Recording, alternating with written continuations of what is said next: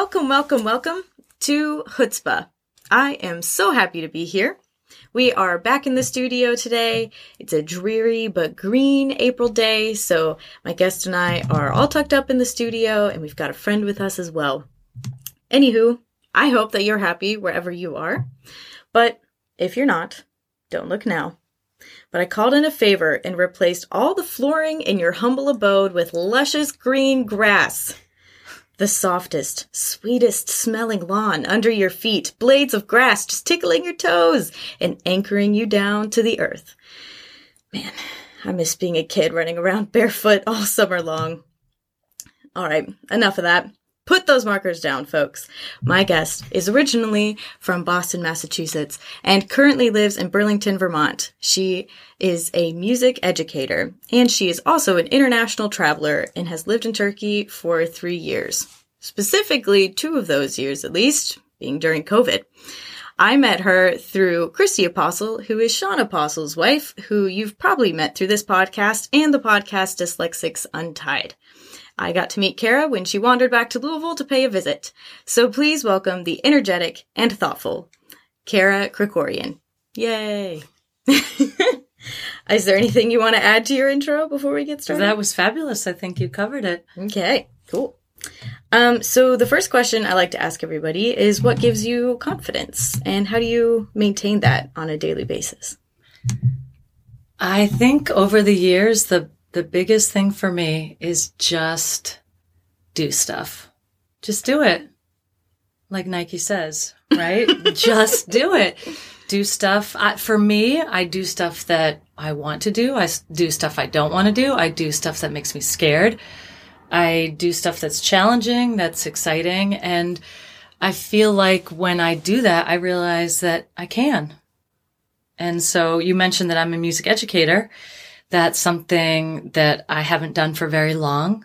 And I kind of came at it through the back door. And so sometimes I still feel like an imposter, like someone's going to figure out I am not really a real teacher and I can't really do it. So I just keep doing it every day and gaining more and more confidence as I do. And it turns out I'm really not bad at it, which was a discovery. And I keep mm-hmm. discovering it. It's wonderful.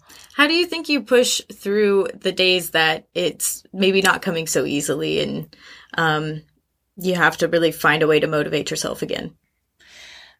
Really? It's, well, I have another, I said, just do it. I have another one fake it till you make it. And honestly, that's really it. Mm-hmm. Like you just, you have no choice. I mean, I can't not go to work or there are certain things. I am a musician with stage fright. I can't choose not to perform. Mm-hmm. So I just have to do it and fake it. And that, that just again gives me more confidence to keep doing it. Right. And keep, yeah, keep keeping on with it, I guess. Yeah, kind of like a snowball effect. Like Absolutely, totally. Rolling. And it gets really big sometimes. Yeah, yeah. Do you think does that motivate you when it gets big, or is it sometimes like, oh my god, how did I get here? No, it's great. It's motivating. Good. Keep yeah. doing it, right, and make it bigger. Mm-hmm. Conquer more things. Perfect. Well, um, do you have any specific stories that you'd like to share about a time when you had some chutzpah? So, you know, that's like audacity. It could also kind of be gall, like kind of in a negative way. Mm-hmm. Um, but it's up to you and any stories that you've come up with. Well, thinking back on my life, there's there's a certain time, I'd say maybe 12 years ago or mm-hmm. so. It was sort of a crossroads for me and at the time, the move didn't seem that gutsy. It just sort of seemed natural. But looking back, like, whoa, that took a lot of gall. Like that took a lot of audacity. Um, I just moved countries to pursue a degree because I was single and I was at a crossroads and I didn't really know what to do. And I thought, well, I should probably get another degree and it would be a lot more fun to do it outside the country. Mm-hmm. so why not? why not? so I, I did it and it was a remarkable experience. It just opened really literally the world for me. So again, looking back, it, it was a lot more brave than I even realized at the time. but it, it did take guts. You know, I went alone. I went to a place I'd never even seen and to do something I'd never done. And I didn't know a soul. Did you have a university to kind of back you up since you were there for a degree? Mm-hmm. Yeah, I mean, I, I had done the work and and mm-hmm. applied and was accepted into a program, Yeah. but it, it really was. I did a fair bit of research, but it really was sight unseen, mm-hmm. and it all worked out great. But it, it and then when I first moved there, I had some immediate challenges. Just got really sick, and uh, I was grieving the loss of my dad just several months before. So it was there was some loneliness and sickness right from the get go and I really had to push through that. So that that certainly took some some guts, Yeah. and uh, just to forge on and and stick with the plan. And I'm so glad I did. It was really an amazing time. So, what was the large goal in going there? So, you had the chutzpah to pack up and go mm-hmm. despite these challenges. What were you seeking? It's a great question. I I had just kind of finished career one. I was a music minister in a church and I I loved it but I knew it had run its course.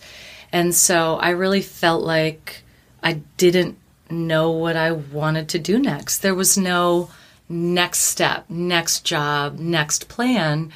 So I thought, well, why don't I just get a degree in music, a master's, and that will open more doors. So that the goal was get a degree and during that time figure out my next career. It, it didn't quite work out that way, but it, it worked out even better than that in the end. But the goal was to, to get a degree and find a new career through that degree. Gotcha.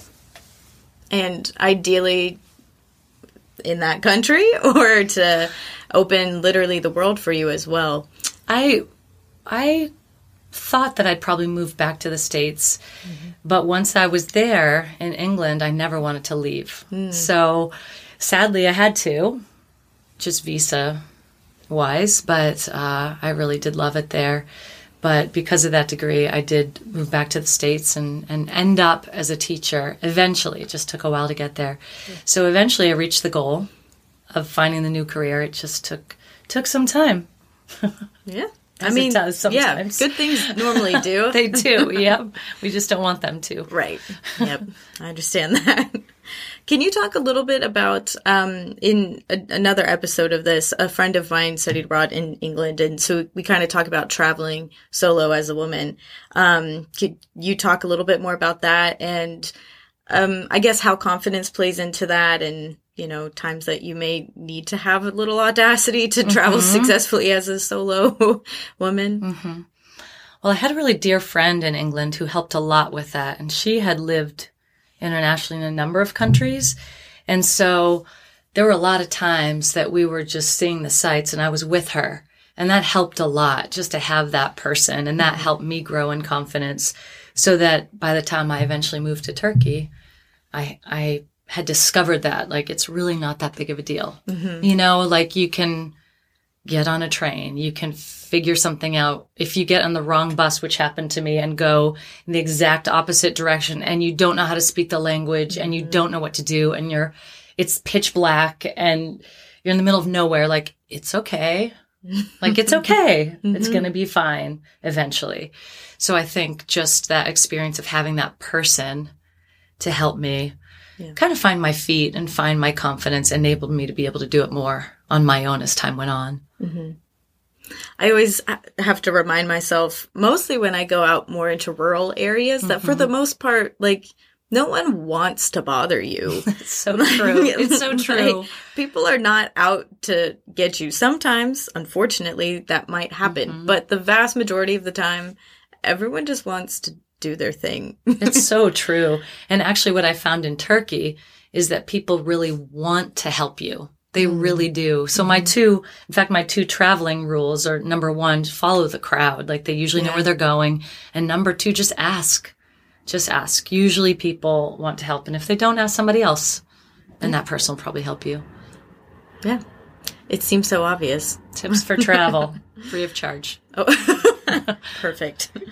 I actually just made a little passport holder with the hope that I can travel again. Oh, yay. soon. Yay. So fingers crossed. Um, so we've kind of talked about this a little bit, but I always like to ask what lessons were learned from your experience with chutzpah and how how you keep using those today. Mm-hmm. I think being in England, like I said before, it kind of opened the world. It just expanded my thinking. And so I, I just don't feel like I've ever been the same person since that point. It just, it broadened my perspective. I understood that there's just more out there, mm-hmm. you know, than what I'd always seen. And I carry that with me all the time. And I really feel like because of that experience, I mean, I think in life, when you make those bold moves and, and you walk through a door, it just leads you to other doors that you never knew were there before. So that, that door led me eventually through a long meandering path to living in Turkey, which I would not have done if I hadn't lived in England 12 years prior. So, I mean, you asked how I carry that today. I mean, it's, it's just, that's, my life is what it is now because of what I did in, in that bold move of just packing up and, and moving. Do you think this experience also impacts the experience of your students who get to have you as their teacher? Oh, absolutely. It's a, that's a great question. I mean, I think I have a broader perspective of teaching and music and the world. And so that's something that I can really offer kids that if I had started being a teacher in Vermont, never having left, it, I just, I just wouldn't know as much. I wouldn't be who I am and I wouldn't have as much to offer them as I do now. Yeah. That's beautiful. Well, I'm glad Thanks. that those students get to have um, a wonderful experience with you and, and get to learn that there's more out there too, even mm-hmm. though I understand they're still small. they can always start figuring that one out. Um, yeah. Is there anything else that you'd like to add? Mm. Otherwise, those are really the questions I like to ask everyone. And great. I think you've got a great story. Thanks. Do you want to add anything, Christy? I mentioned that you were here. and I should say this is my best friend, Christy, yes. who's here, who I'm visiting from Vermont. And we were talking to Bridget. We were telling you that we've been best friends for 25 plus years. So all mm-hmm. these moves, some of the bold moves I've made, some of the bold moves she's made, we've kind of walked with each other. Yes, we we have amazing. definitely walked those paths together. Mm-hmm. I would say to give um, Kara cred as a musician, um, just maybe a couple of quick examples since she was talking more about education and confidence and travel and that sort of thing just to give her cred as a as the music part of being a music educator, she uh, composed an original song for my wedding, beautiful, which was amazing, um, and also the uh, planned musician for our wedding. Um, this is a whole nother story. Was arrested that day. And so Kara, at the last second, you have to have that kind of story in a wedding, right? at the last second, Kara also performed all the music oh at my, my wedding. Um, and then probably the only other one that I would quickly add would be that when she played Flight of the Bumblebee in college, I just burst into tears because it was that amazing. Oh, that's wonderful. Oh, that's really sweet. Yeah. Thanks, yeah. Christy. Anytime.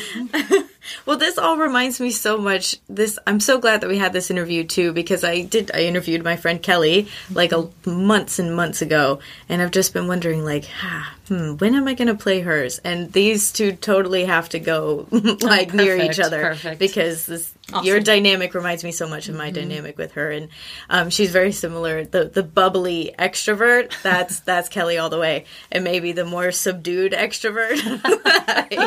yeah, term. those yeah, I love those that. like two personalities can come together in a really mm-hmm. beautiful way. So yeah, that's exciting. Um, cool. Well, uh, what are some things that we learned today? We learned today to just do it is it Nike? Is that who says it's that? It's Nike. Yeah. Nike got that one right. Absolutely. we um, learned more about Kara and a little bit about music education and knowing there's a lot out there in the world. So go go find it if you can. Um, make sure to take care of yourselves and remember that our Theme music is from a group called Crow Wonder, and the song is called Humbug. Also, don't forget to give a listen to Dyslexics Untied. Um, that is the podcast hosted by my boyfriend, Jacob Schumann, and Christy's husband, Dr. Sean Apostle from Bellarmine University. And you can also still get 20% off your sticker orders from Squidprint. All right, I'm Bridget Bard. Shalom.